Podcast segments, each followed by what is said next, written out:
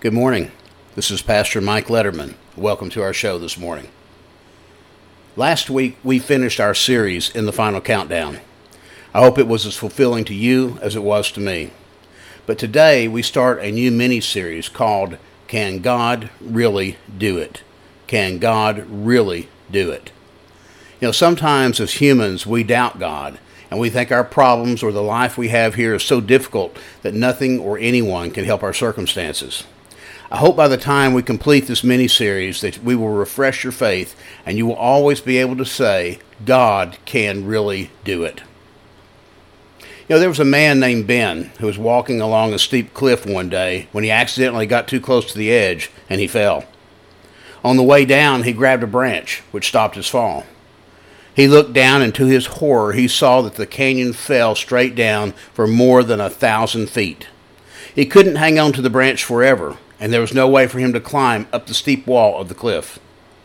So Ben began yelling for help, hoping that someone passing by might hear him and lower a rope or something. Help, help, he said. Is anyone up there? Help! He yelled for hours, but no one heard him. He was about to give up when he heard a voice. Ben, Ben, can you hear me? Y- yes, uh, yes, I can hear you. I'm down here. I can see you, Ben. Are you all right? Yeah, yes, but who are you and, and where are you?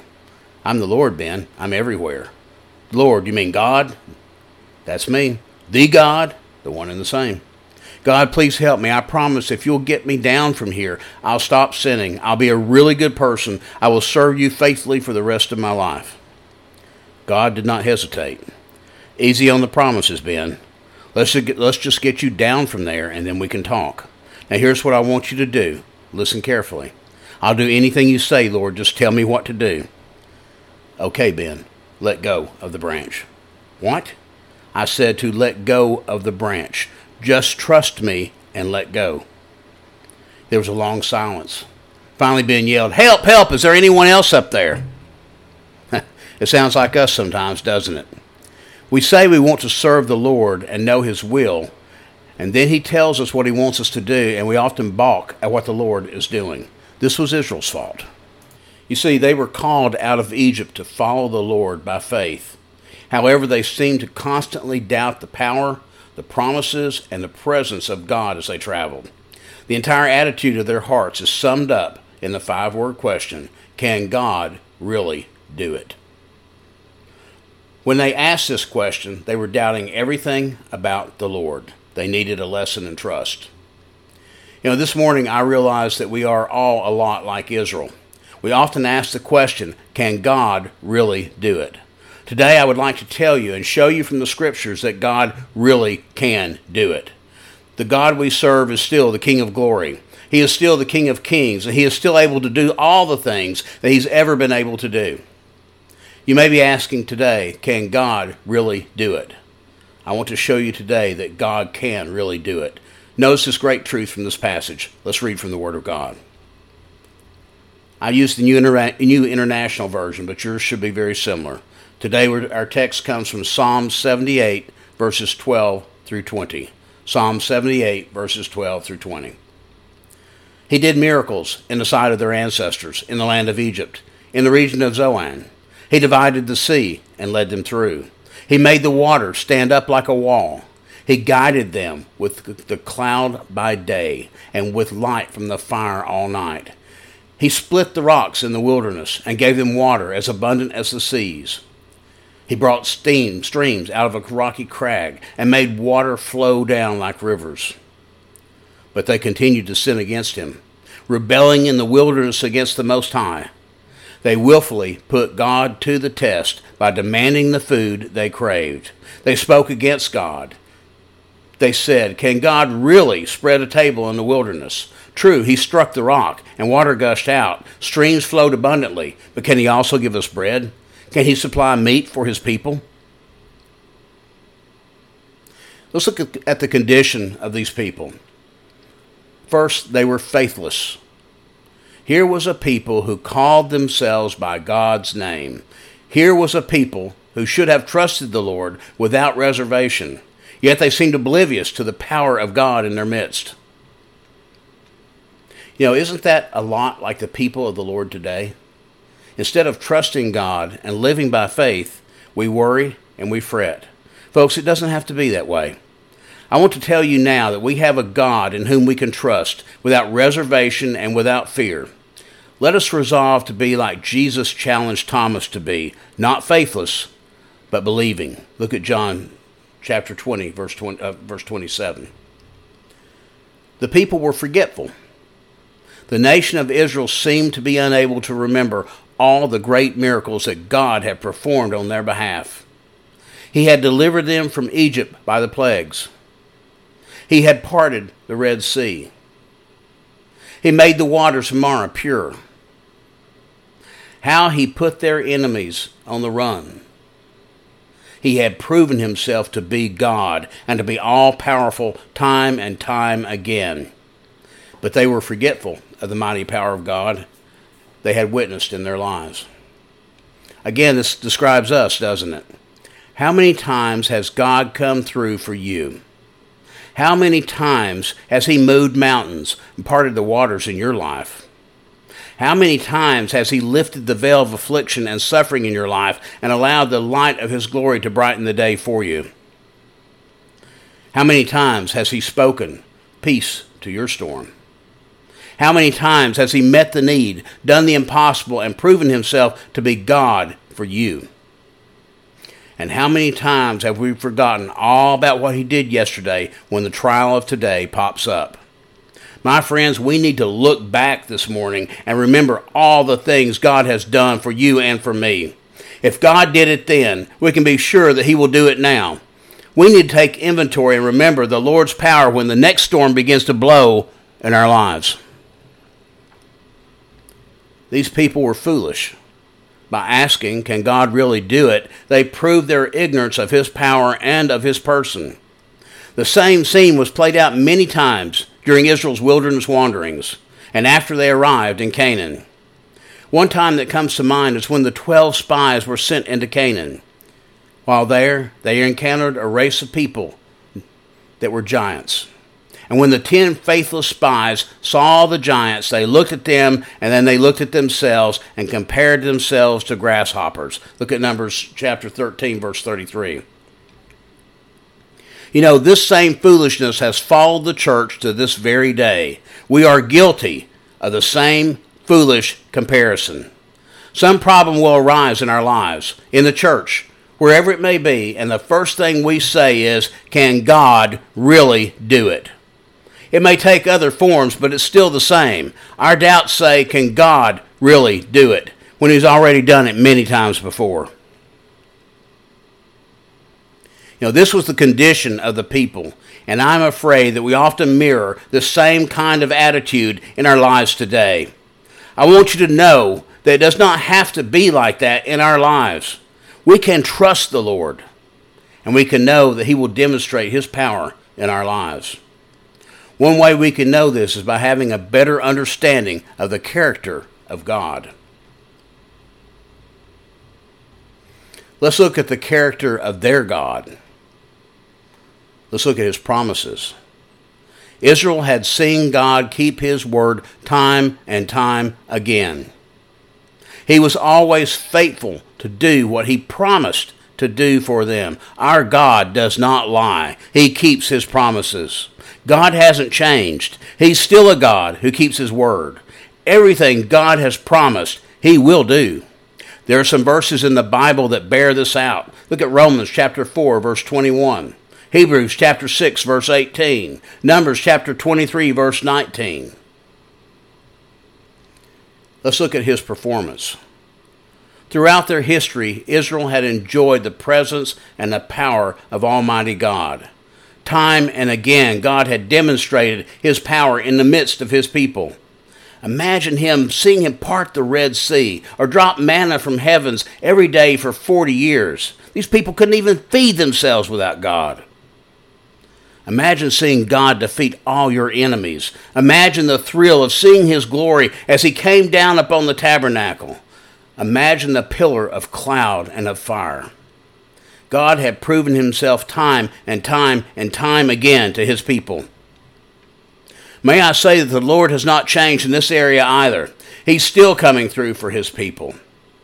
Look back over the years and remember the times the Lord has displayed His great power in your life. Hasn't He parted the waters for you? Hasn't He opened the heavens and dropped the manna of His glory on your life over and over? Hasn't He moved in response to your cries of faith? He has proven Himself to you and to me repeatedly. Let's look at the character of His power. Throughout their history, God had proven that He was stronger than every obstacle that they faced. He was more powerful than Egypt. He was more powerful than the Amalekites. He proved Himself to be greater than their thirst and their hunger. He was able to overcome all they faced by His great power. My friends, God is still all powerful. The omnipotent power of God has not, nor shall it ever lag. He is all powerful, and he shall remain so throughout the end of an unending eternity. I just want to remind you this morning that God possesses all power in heaven and in earth. Look at Matthew chapter 28, verse 18. Look at Genesis chapter 18, verse 14. That is God's own testimony to his power. My duty this morning is to remind you that our God, whom we serve, can do it. He is able. Let's look at his patience. While God continued to show himself strong on behalf of his people, Israel continually lacked the faith to trust the Lord as they should.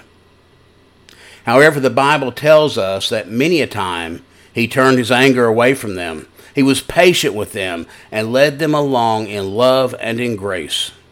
Thank God we serve a patient God. How many times has He demonstrated that to you and to me? There have been many times when we failed to walk in faith in the Lord, but instead of throwing us away and taking a new people to Himself, He continues to love us and work in our lives. We have a patient, loving Lord. All I'm saying here is that we can trust the Lord for everything in our lives. We have a God who demonstrates his power grace, love, and his character many times over.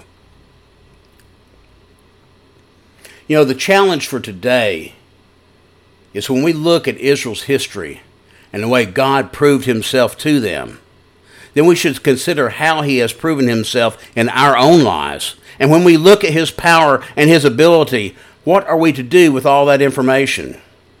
These verses tell us in no uncertain terms what the Lord expects from us in relation to these truths. Allow me to share three challenges that face us this morning. Challenge number one have confidence in God or trust. Look at Mark chapter 11, verse 22, Psalms chapter 62, verse 8, John chapter 14, verse 1. These verses teach us that we are to trust Him for all of our needs and in every situation. When the world wrings its hands in despair and doubt and asks the question, Can God really do it? We who believe the Bible should stand forth and cry out, God can really do it. When the world looks at declining morality, escalating violence, economic trouble, decrease in the popularity of the church, increasing evil, and ask the question, can God really do it? We must be ready with the answer that says, God can. This has always been the way it was throughout the Bible, and it is still so today. We need to have confidence in God. Look at Daniel in the lion's den. There spends the night wondering if God can. Daniel enjoys God, Lord's peace and rests well knowing that God can really do it. Look at Shadrach, Meshach, and Abednego. Nebuchadnezzar stood with a smirk on his face as he sentenced the three Hebrew boys and asked, Can God really do it? Those boys came out of the furnace shouting, God can really do it. Let's look at the, at the disciples on the ship. You know, they were in the midst of a storm and thought that they were finished, and their hearts were filled with this question Can God really do it? But in the fourth watch of the night, Jesus came walking on the waves, displaying all the power of the Godhead and reminding his disciples that God can really do it. God can. You know, I remember a day when I stood condemned to die, under conviction of sin and lost without God. I remember feeling that I was the most awful and sinful person who ever lived. All I know that was my heart was filled with the question, can God really do it? But when I bowed at the feet of Jesus and placed my faith in him for salvation, I heard him shout in the depths of my soul, God can really do it. I'm here to tell you this morning that yes, He still can. He is still God, and He can. Yes, He can. By the way, He can do it for you too if you're lost. Let's look at the second challenge for today. Call to mind His past works. That means to remember. Think of the times He has delivered you, when He saved you, and the times He moved mountains in your life. Remember his power and all that he's done. Let his past works remind you that he is able, no matter what you face in life. God is able, and he will come through for you every single time. Let the past be your reminder and learn to trust him no matter what. Now, I had a friend of mine whose uncle took his very first airplane ride. You know, knowing he'd been somewhat apprehensive about it, his friends were eager to see how it went. At the first opportunity, they asked him if he enjoyed the flight. Well, his uncle commented, it wasn't as bad as I thought it might be. But I tell you this, I never did put it all, I never did put all my weight down. That's how some Christians take the promises of the Bible. They have no trouble believing what it says about the Lord Jesus Christ saving all who place their trust in Him. They know their sins have been forgiven and that heaven is their eternal home. But they fail to take the Lord at His word when it applies to other areas of their lives. They never put all their weight down. As a result, they are plagued by doubts, fears, and uncertainties. So let's get another challenge today. Let's look at the challenge to carry out His commandments obey. You know, genuine faith in the Lord always manifests itself in obedience to the Lord and His Word. Remember, faith comes by hearing, and hearing by the Word of God. When we get into His Word and allow it to lodge in our hearts, changing us, then we will learn to trust Him more and more. And once I flew from Nashville, Tennessee, BNA Airport to Houston Hobby in Houston, Texas. As I walked from the airport buildings to the jet, I was subject to the laws of gravity. When I came to the steps leading up to the plane entrance door, I had to climb up the steps using my power to raise my body up each step. On entering the plane, I sat in a comfortable seat and I just relaxed. When all was ready, the jet taxied to the runway and after a while began to move down the long stretch ahead. The speed increased second by second until when it was moving about 150 miles an hour, it left the earth and rose into the sky above Tennessee. The force of gravity of against which I had climbed into the plane was still seeking to pull the plane down to earth, the entire 150 tons of it. But there was another law in operation, now against the law of gravity, a new law, the law of aerodynamics. You know, I didn't know anything at that time about the law of aerodynamics. I didn't need to because I was committed to the plane, and because I was relaxing, I rose in triumph with the plane. The triumph of the jet was my triumph. The fantastic speed was my speed, and all its possibilities were mine because I was inside. That's how it is with the law of the Spirit of life in Jesus Christ. I do not need to understand all the theology to benefit. All I need to do is to commit myself spiritually to Jesus Christ as I did physically to the jet. Notice that it wasn't the quality of my faith that took me to Houston in two and a half hours. However, there was a frightened lady on board who spent the entire flight in anxious fear, but she got there just the same as I did.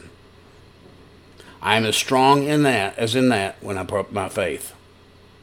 If my faith is resting in Christ, then I am as strong as He is. Notice, too, that I did not have to help the plane to fly to Houston.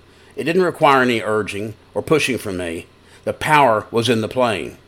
Similarly, Jesus Christ can triumph in my life without help from me. The major difference between me and that frightened lady was that I enjoyed the flight, and she didn't. So it is with us. There are many who fail to trust the Lord and fail to remember that God can really do it.